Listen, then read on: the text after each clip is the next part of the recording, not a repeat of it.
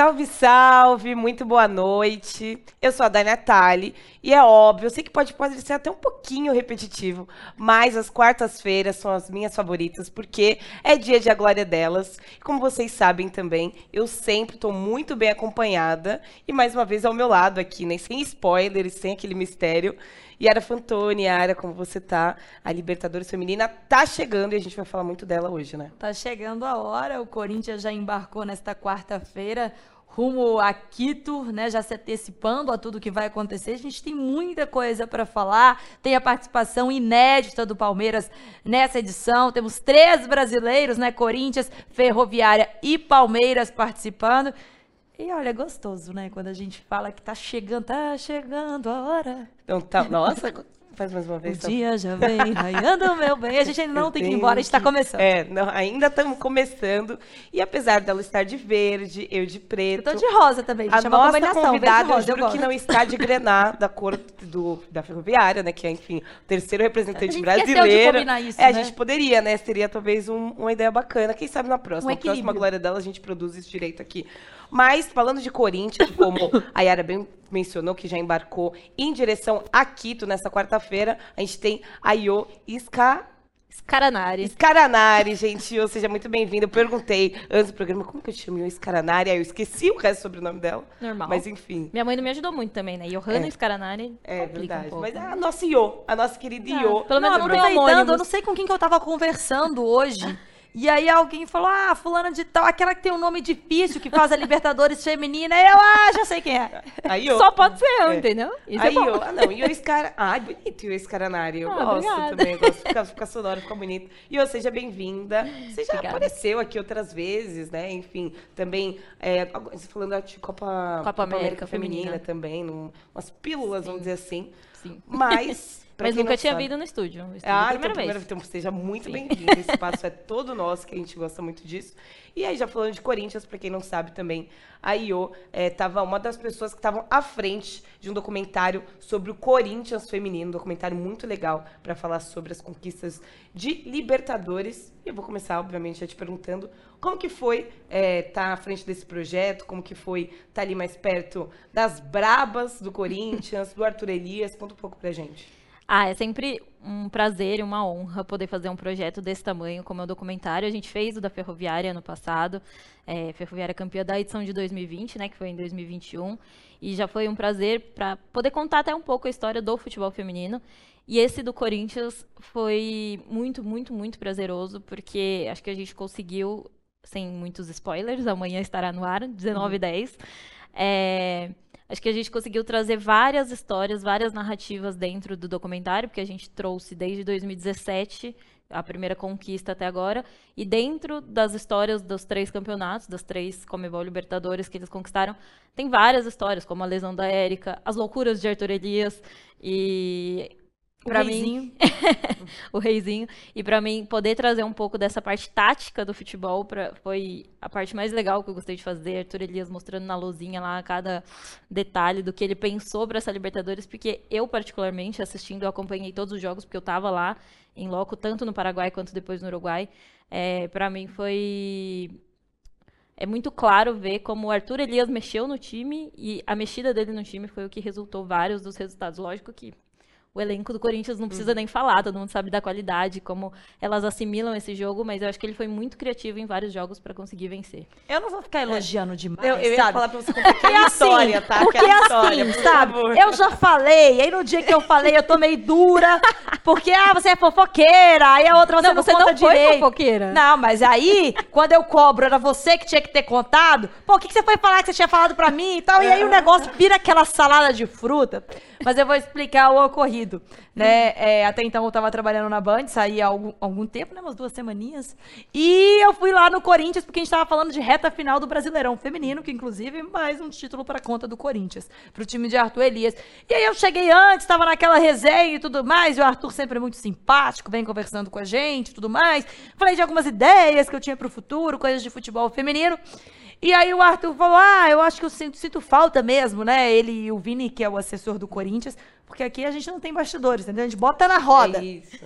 E aí Ele falou: olha, o que eu acho é que a gente tem que levar o futebol feminino com mais seriedade mesmo. De parar com aquelas coisas. Ah, mas elas são amigas. E o vestiário é legal. Elas brigam muito, tem muita fofoca entre mulheres. E não, as meninas elas precisam ser tratadas com o profissionalismo que elas colocam em campo.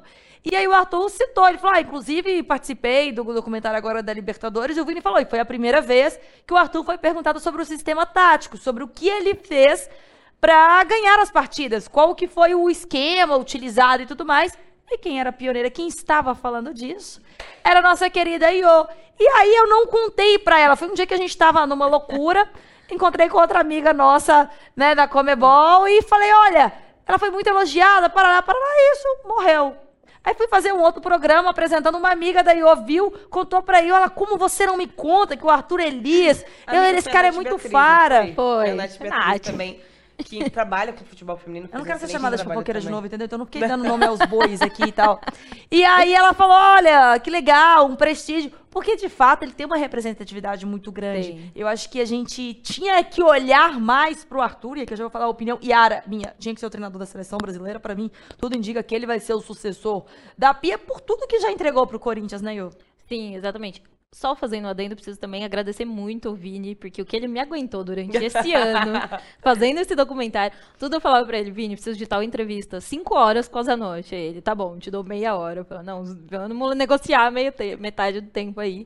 Fora todas as imagens de bastidor que o Corinthians tem, eles cederam todos pra gente, ele simplesmente deu a pasta, o HD deles, e falou, usa o que vocês quiserem. Então, preciso agradecer ao Vini antes de tudo, mas de acordo com a Yara, pra mim o Arthur não tem outro caminho a não ser o próximo técnico da seleção brasileira. E, de fato, por isso, eu acho que a Libertadores 2021 é o nome do Arthur, com certeza, de novo, óbvio que tem Tamires, tem Zanotti, tem Portilho, enfim. O elenco se apresenta, mostra a qualidade, mas ele foi muito inteligente, porque os times muitas vezes entram para ganhar do Corinthians na Libertadores, porque sabem que é o time a ser vencido. E aí seguram, por exemplo, contra o Alianza Lima nas quartas de final, elas literalmente colocaram 11 jogadoras para trás e não deixavam o Corinthians criar. E aí o Arthur simplesmente tirou duas zagueiras e falou, vou jogar sem zagueira. Assim como na final do Brasileiro agora, de novo, ele jogou sem zagueira, sem uma zagueira de ofício. Então, eu acho que ele é muito criativo nessas horas de conseguir mudar o esquema tático do Corinthians e vencer o adversário. Então, sou fã deste homem.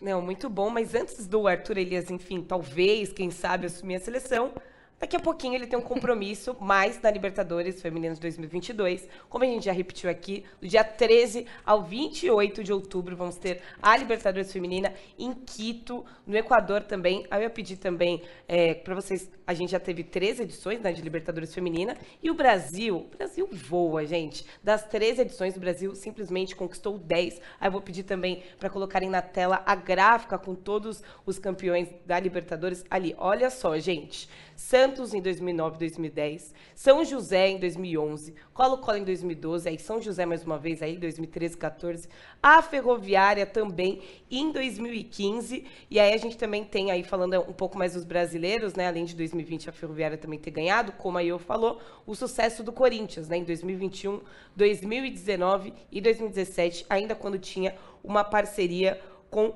o Aldax, né? Enfim, depois o Corinthians, ficou só o Corinthians mesmo, essa parceria se encerrou e o Corinthians agora tem o seu próprio time feminino, sendo uma parceria, né? Como a gente conhece também. É, eu ia conversar também com vocês de uma coisa, já que vocês falaram do Arthur Elias, porque no futebol masculino a gente sempre fica falando de copeiro, Abel Ferreira é copeiro, que não sei o quê, já entendeu. E o Arthur, Eli- o Arthur Elias, ele já, a gente já pode falar que o Arthur Elias é copeiro? No total. Sim, ele ganhou tudo, né? Tudo que ele O que, que disputou até ganhou? agora. Exatamente, né, Sim. gente? O que, que Ele- o Arthur Elias não ganhou e que esse time do Corinthians também não ganhou, né? Eu acho que é uma sintonia, né, Yo? Quando a gente fala. é, é, Quando ganhou o derby no Campeonato Brasileiro, agora que se classificou pra final, tomou suco de beterraba na cabeça e tal. Então, é uma sintonia que ele já virou o parceiro ali das meninas, né? Aquele homem de, de confiança mesmo. Então, às vezes, vamos supor, as meninas viajam férias e chamam o Arthur, e o Arthur vai nas férias. Então, assim, já virou uma família Corinthians ali, de uma forma. E assim, até as meninas da base, a gente tem três convocadas da, do que participaram do Mundial Sub-20, né? é, inclusive a Tarciane, zagueira do Corinthians, que ela fala muito desse protagonismo, dessa importância do Arthur dentro do elenco, que dá a segurança, que dá o suporte é, que as meninas é, precisam. E eu acho que o Arthur, aí, melhor do que ninguém vai saber falar, taticamente sabe estruturar e tirar o melhor que tem do Corinthians, que nesta temporada sofreu muito com lesões. Sim, isso é uma das coisas, inclusive, que a gente aborda no documentário. É... Todas elas falam muito isso, a Zanotti e a Grazi, principalmente, que são jogadoras que já ganharam tudo e que, enfim, todo mundo conhece. Elas mesmas falam: a melhor coisa de estar com o Arthur é que todo dia ele me desafia de uma forma diferente. E essa questão deles mudar muito elas de posição é isso também. A Zanotti, ela fala muito, ah, eu gosto muito de participar do jogo com a bola, eu gosto de atacar, de ir para cima, de estar tá participando do jogo com a bola, mas quando ela precisa, como foi na final, muitas vezes ela não conseguia criar tanto, mas ela fazia todo o meio de campo ali, ela começava as jogadas, como foi, por exemplo, no segundo gol do Corinthians, ela que iniciou ali, a Yasmin tocou para ela e ela iniciou a jogada para Tamires, que cruzou para Portilho. Então, assim, ele muda a posição e as jogadoras rendem de maneiras diferentes, da, igual, elas continuam em altíssimo nível. É uma coisa que a gente explorou muito, assim, de é, como essa função delas é, é muito polivalente, como isso ajuda elas. A Tamires pode jogar tanto de meia, como ponta, como lateral, e, enfim, ela é capitã da seleção, atuando em todas as maneiras possíveis. Então, acho que o Arthur é muito inteligente nisso e por isso de acordo, ele vai para a seleção. É, não, não vejo outro caminho no futebol Não sei se, ele, se, ela vai abordar isso, né? A gente fica aqui tentando perguntar e dar spoiler, afinal somos é, jornalistas é, e queremos a notícia. E esse microfone aqui está me irritando um pouco, porque eu faço assim, vocês percebem que ele sobe, ó. Ele é desobediente. Mas é, o Arthur, é, quando acaba é, Libertadores e Brasileiro do ano passado, eu senti nele um desejo de, às vezes, quem sabe até migrar para treinar o masculino.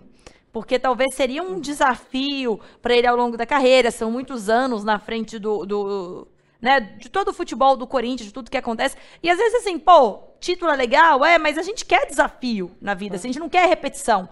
E o Arthur tinha, né? Até chegou a falar: ah, olha, tem o desejo, ficou aquele medo que ele saísse do Corinthians. Isso também vem um pouquinho no documentário ou não?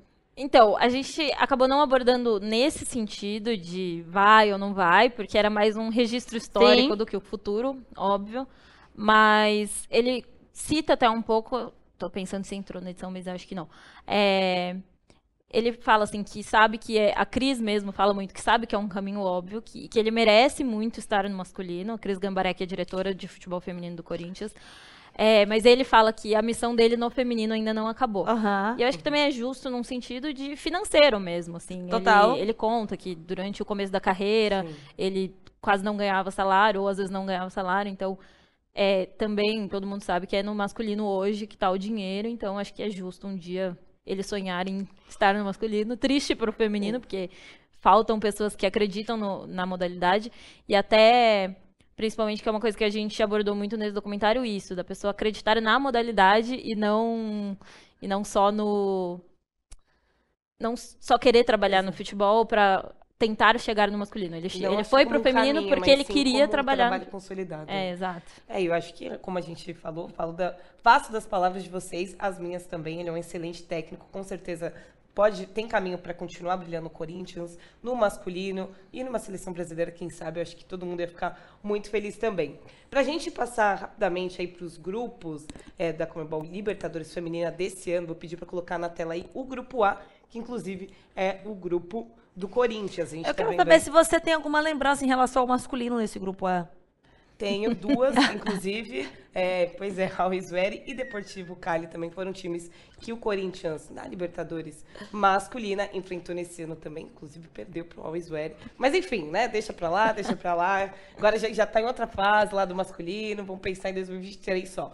Mas agora, a gente tá vendo aí o grupo A, que tem Olímpia, Always Ready, Deportivo Cali também. E o Corinthians, é claro que, enfim, acho que desse, desse grupo, Yara, que eu ia destacar, eu acho que isso é um consenso geral, acho que um time que pode talvez dar um pouco de trabalho é, pelo, pelo retrospecto também é o Deportivo Cali, mas o Corinthians ainda continua sendo favorito, acho que não só nesse grupo, mas na competição, né? É, o Corinthians é o atual campeão, tem três títulos, um em parceria com a Audax, como a gente mostrou ali na nossa tela inicial. Eu acredito muito no potencial do Corinthians e o Corinthians, apesar de ser vencedor, é um time que não entra para perder. É um time que acredita muito no que tem e sempre quer sair vencedor. Mas eu acho que existe uma expectativa, quando a gente analisa, eu até chamava, Ioiô, vamos analisar aqui, me explica como que acontece é, esse chaveamento, como que são, e a gente vai ver mais pra frente, tipo, em relação a isso, é, de quem sabe pintar um derby ali na grande decisão, a gente vai falar desses né? confrontos, mas assim, eu vejo, é o Brasil, só pelo número de títulos, tem uma franca superioridade em relação aos demais países, eu acho que ali a autora a gente vai ver outros jogos ali, talvez Deportivo Cali, América de Cali, não sei, mas assim, a tradição do Corinthians não mente na disputa, Iô. É, Não, com certeza. Acho que, para quem não sabe, são 16 equipes tá, do, da Libertadores Feminina, divididas aí em quatro, em quatro grupos, né? Grupo A, B, C e D. E aí os times da mesma do mesmo país não podem se enfrentar nesse momento. E aí, no pote B, a gente tem a Ferroviária, mais um representante também do Brasil, junto com o Sporting, Boca Juniors, esse clube que, gente, eu, eu sempre falo esse nome, mas as Nhanhas, eu acho muito bom. E também Boca Juniors, então Boca Juniors, Ferroviária, Nhanhas e Sporting também nesse grupo B, então mais um representante aí do Brasil Ferroviária que foi campeã em 2020. Próximo grupo, grupo C, por favor, vou pedir para mudar também ali, o grupo do Palmeiras, agora o Palmeiras estreante, que tem Universidade de Chile, as Dragonas, Palmeiras e Libertar Empenho também, para finalizar o grupo C. Bom, Palmeiras e Ara, para você favorito? Também, mesmo Sim. sendo estreante? É, Eu acredito muito na força do Palmeiras e que ele vem mordido com o Campeonato Brasileiro. Eu acho que o Palmeiras ele fez a lambança dele. Ele se maltratou no Campeonato Brasileiro por todas as decisões e a gente assume, né, algumas responsabilidades e alguns riscos. Então, acho que o Palmeiras ele precisa dar um acerto ali no sistema defensivo dele, né? A gente sabe que perdeu duas jogadoras, a Agostina e a Thaís.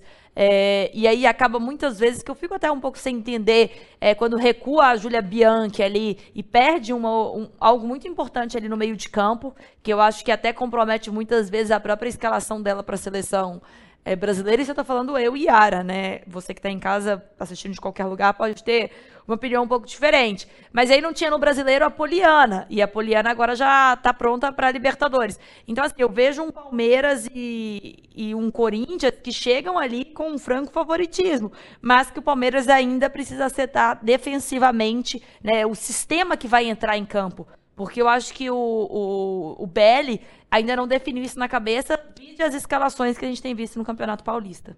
Com certeza, acho que isso do Brasileirão também, acho que mostra muito também. E a gente fica na expectativa como o Palmeiras, que é estreante, né? Agora na Libertadores, pode agir, tem tudo aquilo, né? Enfim, time- outros times, enfim, muita coisa também envolvida. E aí, o grupo D também vou pedir para passar.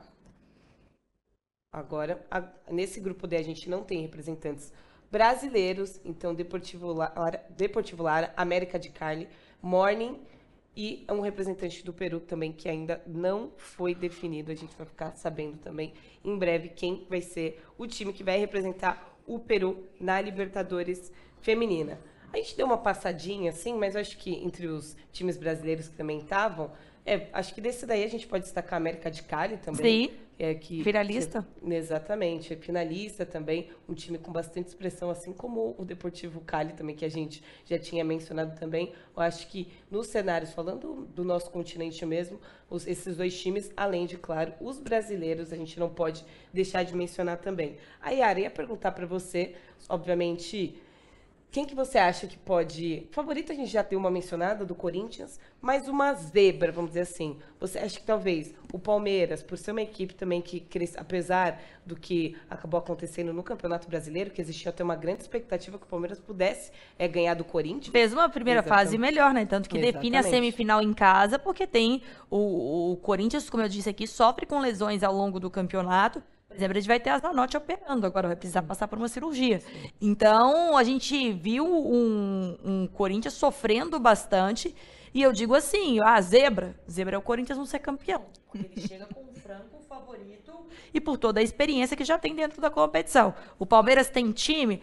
Tem, mas eu acho que o, o Corinthians é um time muito mais preparado quando se fala em desculpa, né, de, de, todo um escopo de setor defensivo, de gestão, de preparo, de psicológico, que a gente sabe que o futebol em campo é muito importante, mas o que acontece nos bastidores, clima, é, sintonia entre os jogadores, isso faz muita diferença. E a gente lembra que a gente tem jogos na seleção é, é, brasileira, é, Noruega e Itália agora. Então, provavelmente a gente ainda vai sofrer disso, que no dia que a gente fizer o, o Media Day lá, a gente vai ver que vão estar jogadoras chegando, né? Como a própria Tamires, é, Bia Zanerato, convocadas aí para jogos da seleção brasileira feminina, que vão estar chegando para compor o elenco. Compor não, né? Assim, que Se são, juntar, né? são as grandes jogadoras. Então, acho que a zebra é o Corinthians não ganhar. O algo inédito, a gente tem uma, um derby aí na final e o Palmeiras sagrar-se campeão no ano de estreia né, na competição. E a Ferroviária, hein? Eu acho que em 2020 acabou sendo até uma surpresa a Ferroviária campeã, mas ao mesmo tempo, olha, a Ferroviária é muito como um dos grandes times, falando até de investimento, um time que a gente sempre Uhum. lembra, Tradição, pensa né? futebol feminino, a gente obviamente também Obviamente também tem o destaque do Corinthians, Palmeiras, mas quando eu penso em futebol feminino, eu não consigo não pensar também na Ferroviária. Exatamente por ser muito tradicional, sempre investiu, sempre acreditou no futebol feminino. Inclusive, futebol feminino tem mais destaque até do que o masculino. Então, eu acho isso muito legal, né? É, a Ferroviária, eu acho que existem várias questões. A Ferroviária, em 2019, ela- o Corinthians ganha a Libertadores, mas ela bate o Corinthians na final do Campeonato Brasileiro dentro da Fazendinha. É, a Ferroviária tem uma tradição, tem toda uma história, mas eu não acho que é que é o melhor ano da Ferroviária, né? Mesmo que a gente tenha visto nos campeonatos. Mas a gente viu uma Ferroviária pela primeira vez vencer, de fato, o Corinthians no tempo regulamentar pelo Campeonato Paulista. Tudo bem que o Corinthians foi para essa partida com um time sub-17. Mas a gente viu finalmente uma vitória é, da Ferroviária que, para mim, ali naquele momento até valia a cabeça da treinadora.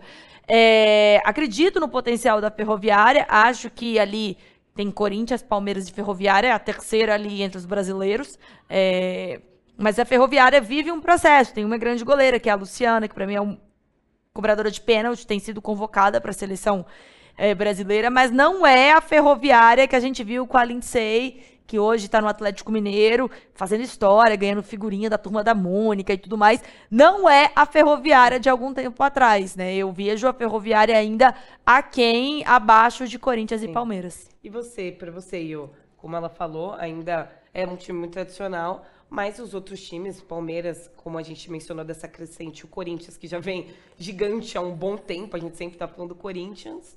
Acho que você acha que há chances ou é, pode surpreender no caso, né? Chances ou você acha que mesmo nesse cenário aí desses três, o Ferroviária ainda está abaixo?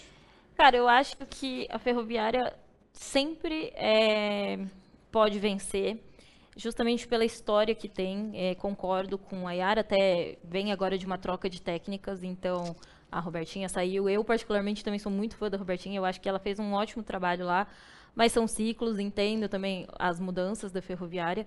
É, e as duas Libertadores, coincidência ou não, quem não assistiu pode assistir, tem o documentário do ano passado, é, coincidência ou não, os dois títulos que a Ferroviária ganhou da Libertadores foram justamente nesse crescimento de superação, porque na primeira edição que elas ganharam em 2015, o time tinha sido totalmente desmontado, porque foram para a seleção permanente, que na época foi criada, e Aí elas foram para 2015 basicamente com um time de 18 a 20 anos. Ali era muito jovem aquele time. E elas ganharam, e ganharam do São José, que era o maior campeão de tudo na época. E aí, quando elas foram em 2020, né, na edição de 2020, o Corinthians estava voando. Mas assim, era um absurdo aquele time do Corinthians. O Corinthians fez 39 gols em seis jogos e tomou um, que foi o gol que eliminou o Corinthians. Então, é, o Corinthians nunca perdeu na Libertadores. O Corinthians tem 90 gols em em- todas as edições que disputou nas quatro. E, se eu não me engano, 17 gols sofridos. É assim. Não, acho que não chega a isso. Sei que é minúsculo. Bizarro, assim. É. E assim, aquele ano pra mim era o ano que o Corinthians ia ganhar. E se encontrassem na final, eu imagino que o Corinthians ganharia. E aí a Ferroviária começou a fase de grupos muito é, abaixo, errando passes bestas que não erra geralmente. E aí a Luciana até fala no documentário. Quem deixou a gente chegar agora não segura mais. Ela falava isso, não vão segurar mais a gente. E aí o mata-mata Ferroviária mostrou o porquê a Ferroviária. E então eu nunca coloco elas como é, abaixo, porque eu acho que esse peso da camisa ainda é muito grande. E o do Palmeiras também concordo com a Yara, acho que é um time muito forte, mas é, a Libertadores tá muito mais difícil também. Os times colombianos e os times chilenos, principalmente, podem surpreender. Então, e tem uma coisa que eu gostei muito que o Arthur Elias falou sobre isso, de todo mundo achou que o Palmeiras ia ganhar, porque o Palmeiras fez uma primeira fase absurda e o time do Palmeiras é muito bom, isso não muda o fato, ter perdido para o Corinthians não muda o fato de que o time do Palmeiras é muito bom. Só que o Arthur mesmo falou: eu conheço o meu elenco, eu trabalho com o meu elenco há muito tempo. Então, a primeira fase do brasileiro eu quis usar para rodar esse elenco, para colocar as novas peças, como é, a a Jaque, que chegou ano passado, não tinha tantos minutos de jogos. E aí eu sabia que no mata-mata eu ia ter que jogar de acordo com o meu adversário. E durante a fase de grupos eu queria jogar o meu jogo. Então quando eu perdi, perdia ou empatava, é porque eu queria impor o meu estilo de jogo e arrumar algumas coisas que eu preciso arrumar que eu não poderia fazer isso no mata-mata. Então acho que foi uma estratégia inteligente, funcionou, porque ele chegou no mata-mata com um time muito redondo quando saía uma jogadora, quando ele tinha uma lesão ou alguém expulso, ele acabou conseguindo rodar. Então, coloco ainda os três brasileiros como favoritos e os colombianos. Acho que vai estar entre eles aí essa, essa É uma prática, né? Eu digo assim, eu acompanho, adoro futebol feminino, venho de uma geração que pego a volta do futebol feminino da transmissão da Band em 2019, todo boom de 2019, gosto de jogar. Mas assim, o futebol sul-americano a gente não tem tanta tradição de acompanhar, né? Então assim, Acho que vai ser até um desafio de estar lá e poder conhecer um pouco mais é, desse de futebol. E eu até seria muito crua de chegar e tecer um comentário aqui sobre essas seleções. Então, aí eu que já acompanha mais tempo, que vê, que vivencia, Sim, claro. sabe melhor essas peculiaridades de cada seleção, de cada estilo de jogo, né? Que a gente vai vendo, a gente sabe porque a ah, América de Cali foi finalista, então muito provavelmente é um Teve time Copa mais forte. Ídolas recentemente. Você, é, você vai. Pô, o empenho, que às vezes é uma pedrinha no sapato e tal. Mas assim, não de forma incisiva de acompanhar o dia a dia, os, os campeonatos locais. Eu acho que a gente vem num momento de crescente do futebol feminino. E que bom que agora a gente vai ter a oportunidade de ter a transmissão, né, é, desses jogos na TV Pluto e tudo mais, e poder compartilhar com um público maior, inclusive no Facebook, essas partidas para conhecer de fato, né, cada pecinha. A gente sabe que o futebol feminino nos Estados Unidos é maior do que o masculino, mas aqui a gente ainda pode falar mal do brasileiro, que falta muita coisa, principalmente relacionada à base, que a gente sabe que falta, mas o Brasil é referência, Iô. Sim, total. É, eu mesma também, infelizmente, não consigo acompanhar tanto o futebol dos outros países. É, poder acompanhar a Libertadores me ajuda muito nisso, quando a gente tem esse mês aí totalmente imersa com os outros times. É muito bom. E aí, como América de Cali, é, o Deportivo Cali tem vindo nas últimas edições a co conseguir acompanhar um pouco mais. E tem essa peculiaridade do futebol colombiano que elas montam os times para jogar Libertadores, uhum. diferente do Brasil. Muitas vezes o Santa Fé empresta jogadora para o América de Cali, o América de Cali empresta para o Santa Fé. Então acaba sendo as mesmas jogadoras. 2020 foi o Cali, 21 foi o Santa Fé e eram várias jogadoras que eu já tinha vi visto Sim. jogar. Então ajuda para acompanhar um pouco. Mas é isso, é ótimo que a gente consiga agora ter transmissão de outros jogos e acompanhar os outros times, porque a gente tem muito essa noção de como é o futebol brasileiro. Eu gosto de acompanhar não todos, não só os que estão na Libertadores, mas todo o Campeonato Brasileiro. E agora a Libertadores. O que tem é feito internacional é muito legal, né? Sim. O trabalho demais, que é feito demais. internacional, de toda. Eu tive que acompanhando. Está na Libertadores do ano que vem já. Exato, e, confirmadíssimo. E é muito louco. Eu acompanhei o projeto Em Busca de uma Estrela, que tem a Cristiana como embaixadora, que aconteceu no último final é, de semana. A gente tem a Ladies Cup também para acontecer aí, apesar que eu acho que o Corinthians não participa desse campeonato. E aí, esse Em Busca de uma Estrela é fomentar a base que vai treinar no nossa arena durante nove meses. Foram selecionadas 120 meninas é, que vão ter treinamentos diários, porque a gente sabe que a gente cobra a renovação na seleção brasileira, que a gente teve praticamente por um tempo uma seleção permanente. E a gente começou a ver esse mercado brasileiro ser mais atrativo agora, com os nossos grandes nomes voltando a disputar, né? Ano passado, na reta final, a gente tinha um Palmeiras sem Bia Zanerato. Que agora a gente tem um Palmeiras com Bia Zanerato e ela é uma jogadora que faz muita diferença quando está em campo. Então, eu acho que cada vez mais a gente vai tendo um futebol brasileiro mais competitivo. O brasileirão feminino se torna mais interessante.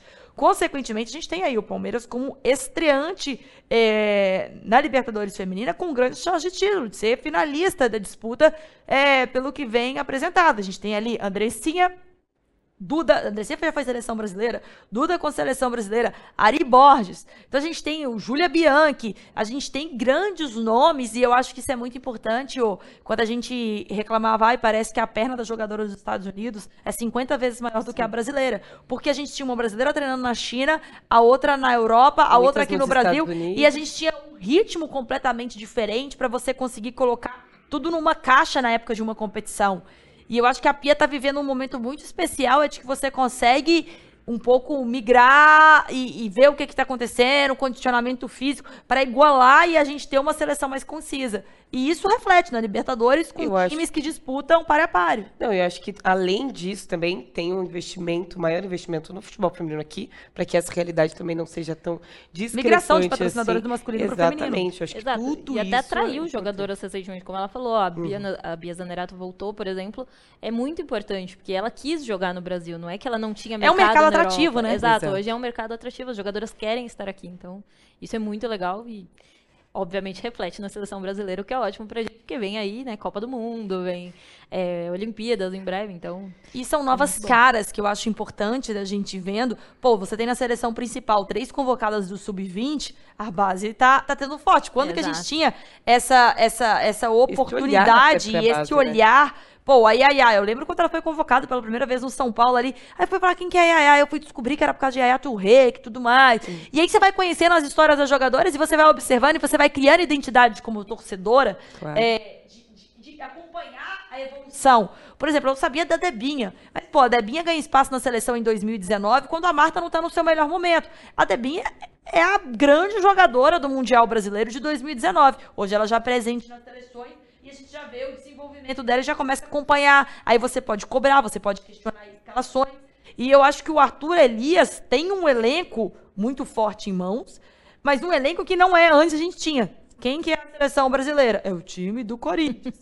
Hoje você já começa a ter migrações. Você tem a Luciana Nina Ferroviária, que é uma grande goleira. Você tem o time do Palmeiras com grandes representantes. Você tem o Corinthians com grandes representantes também. Então começa a ter um balanço e até para os outros campeonatos você não tem uma defasagem tão forte, porque todo mundo acaba desfalcando, não só o Corinthians. E, e além de mercado, tudo para o nosso campeonato ficar cada vez mais competitivo e olhares e para que, enfim, os outros times também, porque a gente está batendo muito na tecla de, obviamente, Corinthians, Palmeiras, Ferroviária e tal, mas para os outros times também, Claro. São Paulo, Atlético Santos também, Mineiro. exato, Atlético Mineiro também, é para que esses times também se comecem a crescer, se reergam também, porque eu acho que tudo isso é muito importante. Para a gente finalizando também, só para a gente passar pelo Palmeiras, duas perguntas para você, Iô. ah, meu Deus. A primeira é, é Corda bamba.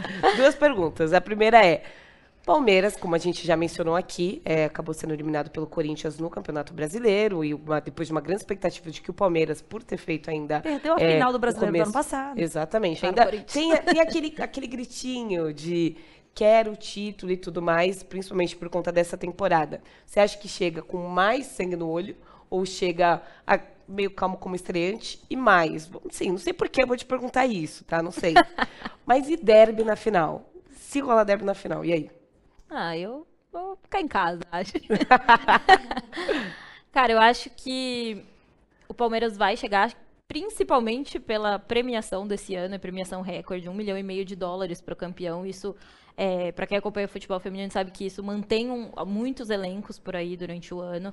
Então é uma premiação que todos os times esse ano querem muito, mais do que o normal. E acho que sim, é, é, é a chance que o Palmeiras tem de mostrar que está pronto para começar a ganhar títulos. E é normal, é processo. Acho que todo mundo que gosta de futebol feminino quer que todo mundo evolua junto, não só o Corinthians, mas que todos os times possam ter, porque quanto mais times chegarem longe, tiverem é, bons elencos, você vai ter torcida no estádio em todo o país, como já está acontecendo, o que é muito legal. Então, acho que o Palmeiras vai chegar muito forte. Acho que o único ponto que o Palmeiras tem que ter atenção é isso, de não conhecer os jogos dos outros países, porque é isso, muitas vezes a gente fica vendo futebol brasileiro, sabe que o futebol brasileiro ainda é superior que o dos outros, mas tem que tomar cuidado, porque um, é, a fase mata-mata principalmente é um jogo. Se você perdeu, você não tem tempo de errar na Libertadores feminina, Exato. então não dá pra ter uma pontuação incrível na fase de grupos, como aconteceu com o Corinthians em 2020, tomou um gol, fez 39 e foi eliminado. Então, acho que o Palmeiras só tem que ter esse pé no chão nesse sentido, mas é um time muito forte, é muito favorito, e eu acho que é sim motivação de querer reenfrentar o Corinthians e dessa vez conseguir a revanche. Então, acho que tem chance. E o derby, eu vou me abster porque eu fui cobrada, inclusive, pelas jogadoras da Ferroviária que falaram: como assim vocês estão pensando em derby? E a Ferroviária? Eu falei: não, tem razão. Olha isso, é bom ficar de olho na Ferroviária. E a Ferroviária tá do lado do Corinthians ali da chave. Então, antes do derby na final. Ai. Pode ter outro Corinthians e Ferroviária. brasileiro também, que então... aí tem história demais, muita história, inclusive Exato. em Libertadores Feminina. Quero agradecer vocês já, a Iô, por ter topado vir aqui, por ter falado. Já vou me antecipar e te parabenizar pelo trabalho com o Corinthians Feminino, por esse documentário que eu tenho certeza que vai estar incrível amanhã, tá, gente? Às 7h10. Olha até o detalhe do horário, às 7h10, tá entendendo? Mas obrigada, eu, por ter participado e parabéns pelo trabalho. Imagina, obrigado pelo espaço. É sempre um prazer poder falar de futebol feminino, falar de produções no audiovisual do futebol feminino, que eu acho sempre muito importante a gente ter esse carinho também de tratar, é, dar um, fazer um grande produto, tratar com a mesma, o mesmo olhar que a gente dá para o masculino, fazer grandes produções. Reitero meu agradecimento ao Vini, assessor do Corinthians, que se não fosse ele, esse documentário não, não teria metade. Moral toda, não. não dá essa moral toda pra não, ele, coitado, não. Coitado, se teve alguém que me aguentou esse mês foi o Vini. E o Lucas, que é o o editor ali, o diretor de produção do documentário também, que ele me aguentou muito. A gente não saiu na mão, o que é importante. É óbvio, né? Sim. E já que as pessoas querem, né, estão aqui acompanhando a gente falando de futebol feminino, eu vou já me despedir, agradecer mais uma vez e deixar para vocês um spoilerzinho que amanhã tem documentário no ar, mas hoje tem teaser já para dar um gostinho. Exatamente. Então, é... A gente tá dando tchau aqui, mas grudadinho. A gente deu tchau, vai vir teaser. Aproveitar também, Yara, muito obrigado como sempre, né? Já estamos juntos, misturado, é. né? Já falando de futebol feminino, que eu acho que é algo importante para o esporte, mas é algo social que a gente faz, é algo que mexe com as emoções. Eu falo que desde que eu deixei a Band é algo que meio que você tem uma missão, sabe? Sim. Eu sinto que o nosso trabalho é muito de formiguinha, é de todo dia estar tá ali jogando uma sementinha para fazer acontecer. E quando um como é a Libertadores, a gente tem que estar tá ali para aplaudir, para cobrir, para mostrar, para dar visibilidade, porque às vezes é difícil da gente achar informação sobre o futebol feminino, onde que tá ali, onde que tá cada jogo. E eu acho que a gente tem esse compromisso e é um pouco do que a gente quer fazer na Libertadores feminina. Depois a gente vai ter uma reunião aqui entre a gente aqui para uhum. definir como que vão ser entregues os produtos ali de Libertadores para vocês. Mas a gente quer isso, a gente quer que vocês encontrem ali na Libertadores um pouco de tudo. Um pouco do que está rolando, né? O que está ali no dia a dia, o que está acontecendo. Porque às vezes a gente não assiste porque nem informação direito a gente tem. Exato. Nem como assistir, onde assistir. Então vai ter na TV Pluto, vai ter no Facebook. E vocês vão poder acompanhar nossa equipe narrando e mostrando né, conteúdos digitais muito legais. É isso, tá chegando, a gente vai entregar conteúdos muito legais. Já vou aproveitar também, se inscreve no nosso canal, a gente sempre fala isso. Se você não se inscreveu até agora, você não sabe o que você está oh. perdendo. Mas se inscreva, curta, ative o sininho das notificações e, é claro, também é, siga a gente em todas as outras redes sociais, Instagram, TikTok, Twitter, Twitch também. A gente faz muitos conteúdos legais, até porque Libertadores Feminina, do dia 13 ao 28. Também me despeço, fico por aqui. E fique de olho agora no teaser do documentário que vai sair amanhã, gente, 6 de outubro, às 7h10, documentário do Corinthians Feminino. Beijo, tchau. Como se cria um campeão? Como se cria um campeão? É, boa. Acho que todo mundo quer essa pergunta e uma boa resposta. Diversas maneiras de você trabalhar dentro do campo, nas relações, na gestão. Futebol é um jogo que Existem várias maneiras de ganhar um título, ganhar um jogo de futebol. Se você descobrir a receita, você me passa, que eu tenho interesse também.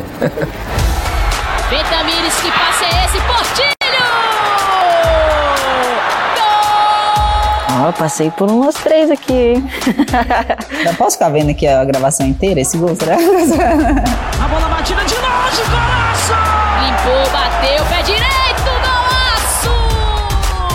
O Corinthians tem esse DNA de responsabilidade social, de time do povo. Quando eu era novinha, eu só pensava em querer ser jogadora de futebol, mas jamais imaginei que a gente fosse ver um estádio lotado. Eu, particularmente, tremi um pouquinho, fiquei um pouco nervosa, porque nunca tinha jogado com tanta torcida.